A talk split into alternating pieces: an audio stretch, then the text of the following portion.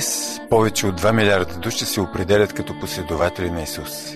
Неговият живот сред нас беше свръхестествен. Раждането му също. Той е най-влиятелният човек, живял някога на земята. Вярата в него като в личен спасител и Господ определя нашата съдба. Днес ви предлагаме да бъдем част от Рождество по един различен начин. Честит празник!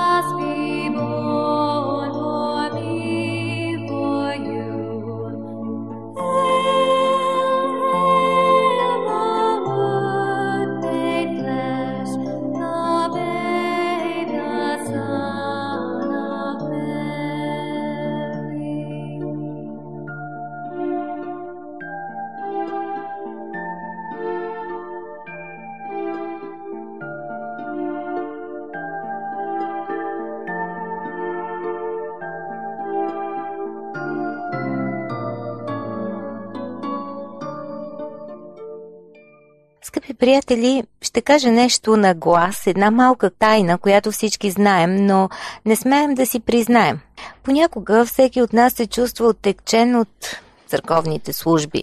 Музиката е остаряла, понякога изпълнението е лошо, пеенето фалшиво, проповедта скучна, ама за сметка на това пък дълга. Тайно си поглеждаме часовника и с ужас виждаме, че са изминали едва 5 минути, а не цял час, както ни се струва. Чувстваме се напълно отекчени от всичкото това ставане и сядане, коленичене и молитви по график, четения на псалми и благословения.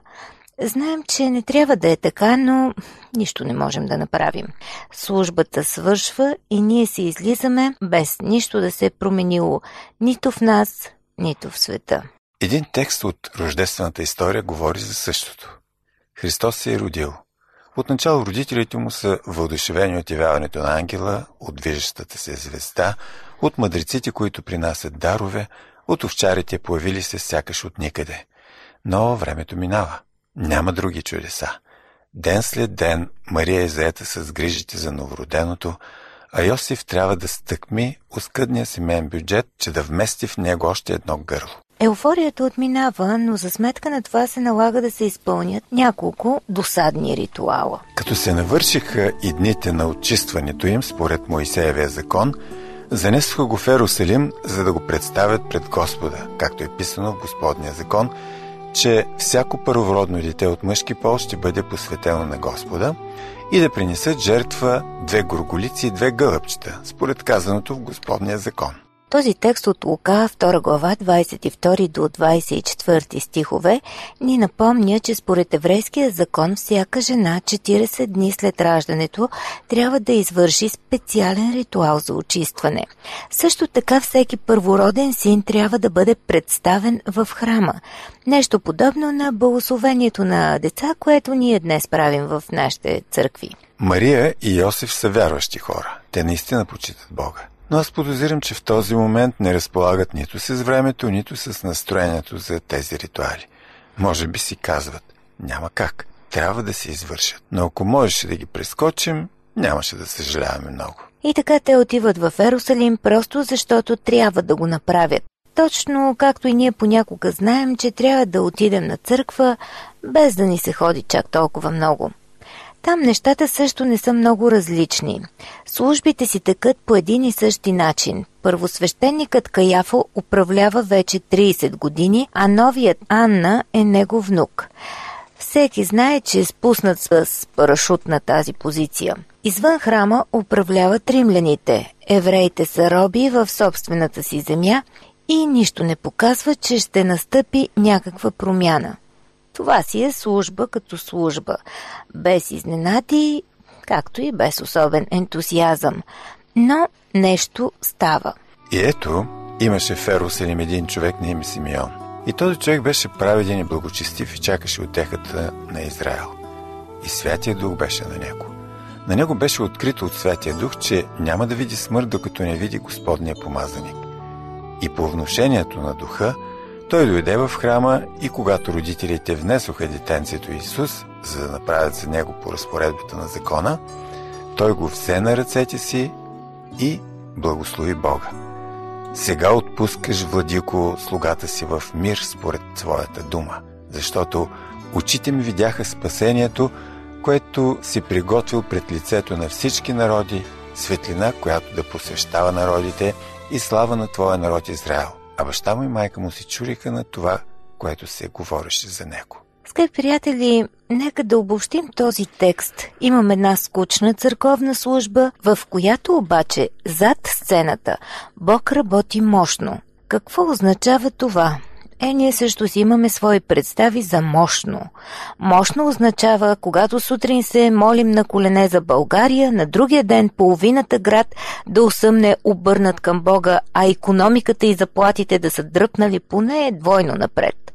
Мощно означава да видим големи съживления и тълпи от хора, църквата да не може да побере желаящите да се поклонят на Създателя и те да се тълпят пред сградата на улицата – Мощно означава да видим как Бог пред очите ни показва силата си и изцелява.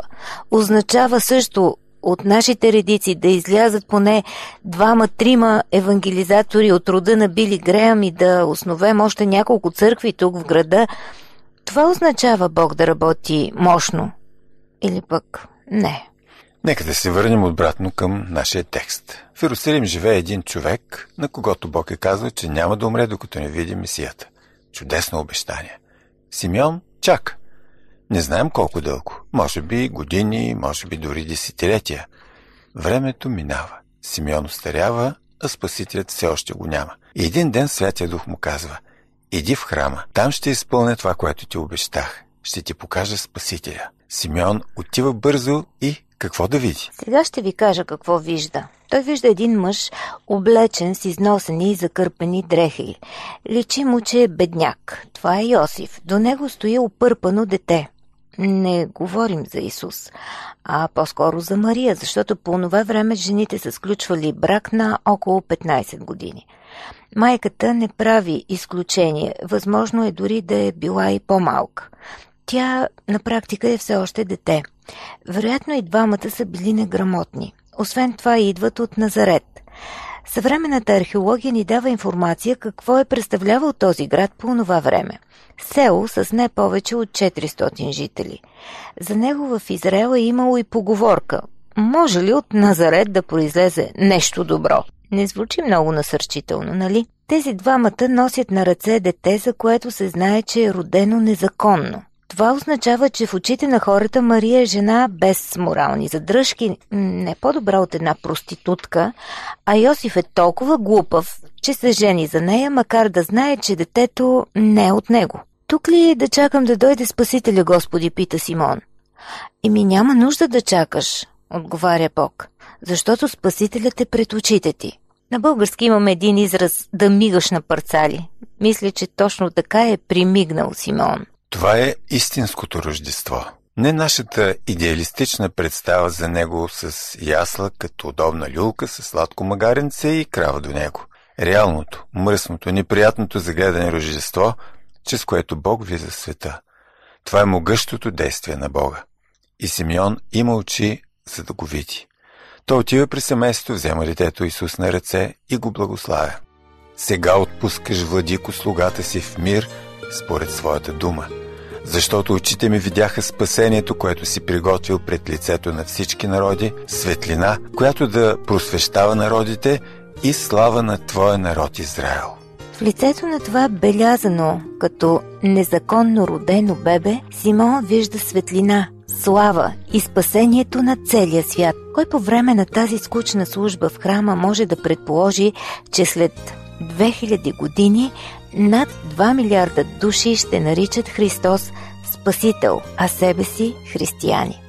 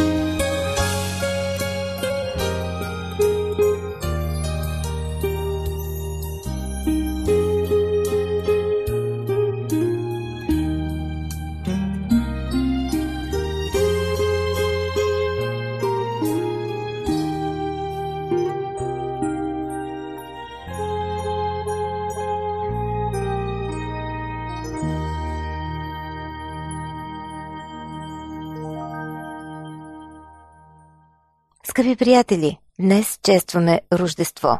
Но имаме ли очи да го видим? Начинът по който са ни представени нещата, това е Божият начин.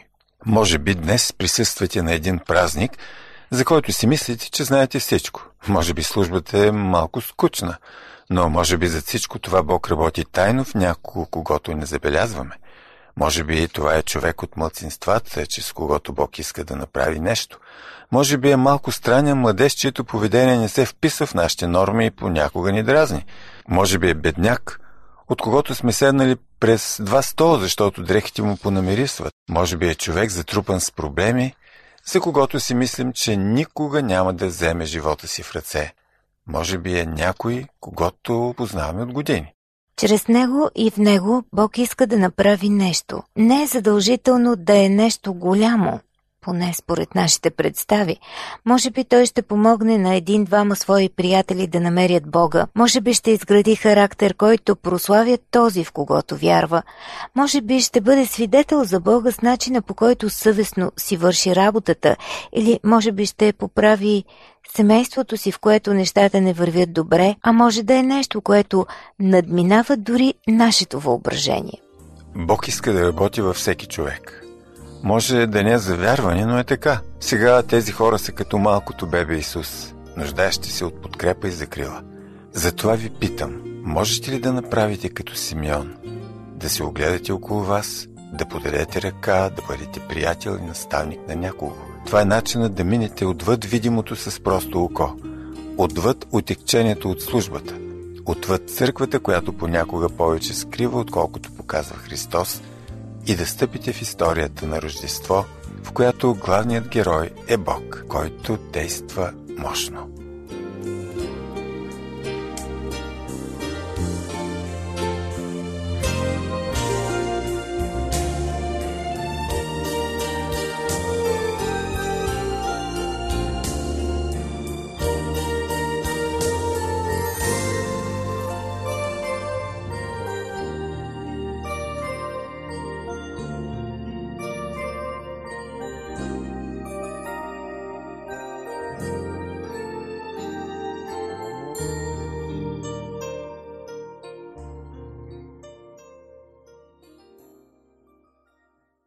Лука ни дава още една перспектива към нарушената скучна служба.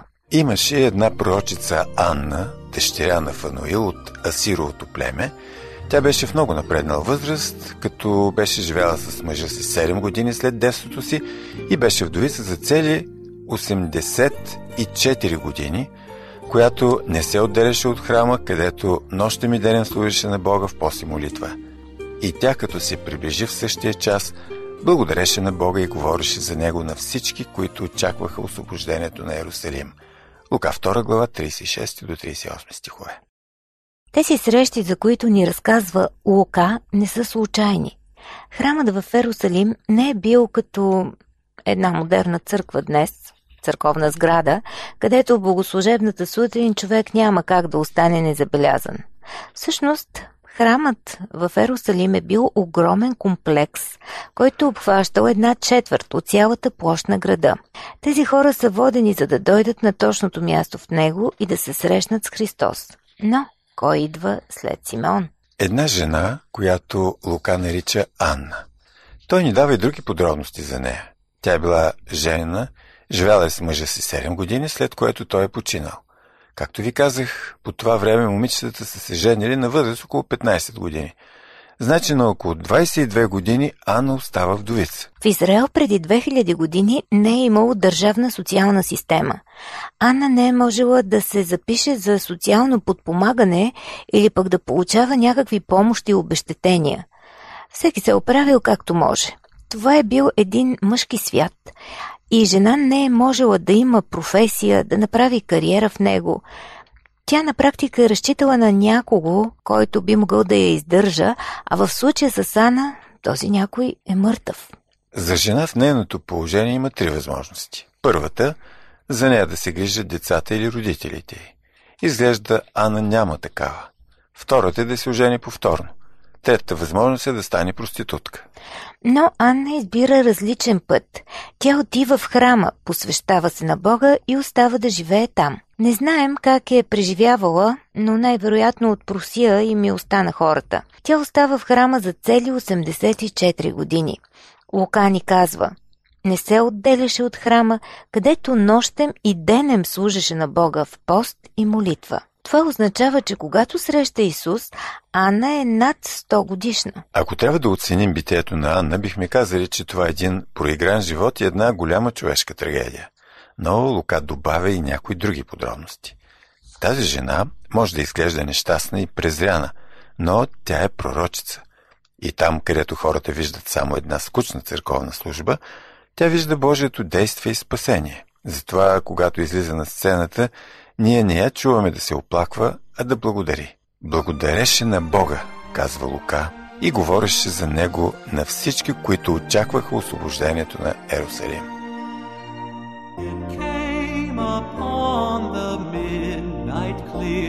that glorious song of old from angels to touch their harps of gold. He sung the earth goodwill to men from heaven's all gracious King. The world in solemn stillness lay to hear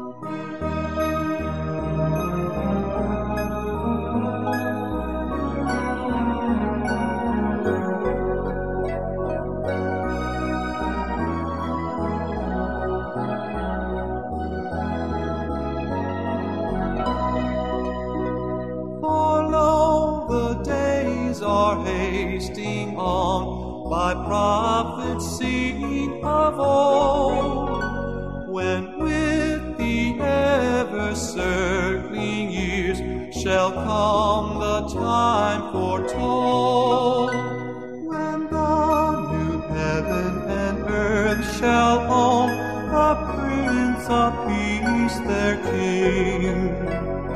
And the old world send back the song which now the angels sing.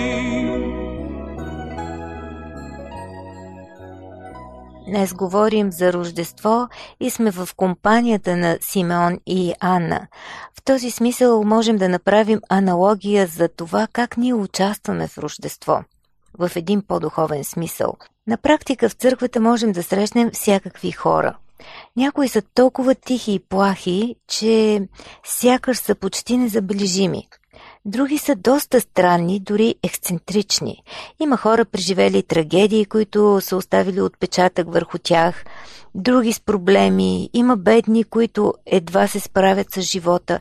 Но знаете ли, понякога тези обикновени, измъчени, бедни, необразовани или пък много възрастни хора виждат по-ясно от нас нещата. Те може би не говорят много и гласът им не се чува силно, но си струва да се заслушаме в това, което те казват. Понякога ние, които се определяме като по-успели, по-нормални, по-млади и по-щастливи, поглеждаме такива души с месеца от досада и съжаление. Но едно от нещата, които се повтарят най-често в Библията е, че Бог не гледа на лице. Той не гледа на това колко пари правиш, какви връзки имаш, как изглеждаш и какви са дрехите и прическата ти. Няма да го впечатлиш с тези неща, нито пък те са най-важните. Бог гледа на сърце. Така че заслушайте се какво казват тези хора. Там, където ти виждаш само скука и отекчение, те виждат как Бог работи мощно зад сцената. Това е твоят начин да станеш част от Рождество. Днес искаме да ви помолим да си опитате да видите Рождество пред очите на Симеон и Анна. По този начин празникът ще се превърне в едно предизвикателство за нас. Той предизвиква възрастните да погледнат на младите по различен начин. Не като на досадници, които не знаят как да се държат прилично, постоянно искат нови неща, смущават реда, а понякога трябва да бъдат поставени и на място, а като на хора, чрез които Бог иска да работи, на които иска да помогне чрез вас, но които сега се нуждаят от приемане и подкрепа. Той предизвиква младите да видят възрастните по нов начин – не като вече отживели времето си хора, които обичат да дават ненужна и непоискан съвет, а като на хора, че с които странно, но ясно могат да чуят Божия глас. Той предизвиква успелите, здравите и щастливите да видят бедните, болните и нещастните в църквата не като заслужаващи съжаление, а като хора, които могат да им отворят очите за някои от най-стойностните неща, които обикновено те не виждат. Рождество е нещо удивително. Той ни напомня, че днес Бог го е грижа за нас, че Той слиза в света, намесва се и желая да участва в живота ни. Но то също така ни показва, че Бог не действа така, както ние мислим или чрез тези, чрез които очакваме. Рождество говори за могъщото, но скрито действие на Бога. И днес Той може да се намесва мощно, да върши своята воля и все пак да го направи така, че ние изобщо да не забележим това. Ето защо се нуждаем от виждащи очи и чуващи уши, или поне от някой, който да ни покаже какво пропускаме. Има много неща, които ни пречат да виждаме. Света, в който живеем, с неговото забързано ежедневие, грижите, които тежат на гърба ни, собствените ни погрешни приоритети, понякога дори църквата. Но зад всичко това Бог е тук – той не стои мирен. И Рождество е едно предизвикателство да отворим очите си и да видим неговото действие, любов и спасение. И Словото стана плът и живя между нас, пълно с благодат и истина. И ние видяхме славата му, славата, като на единороден от Отца. Честито Рождество, приятели! И нека Бог да бъде с нас.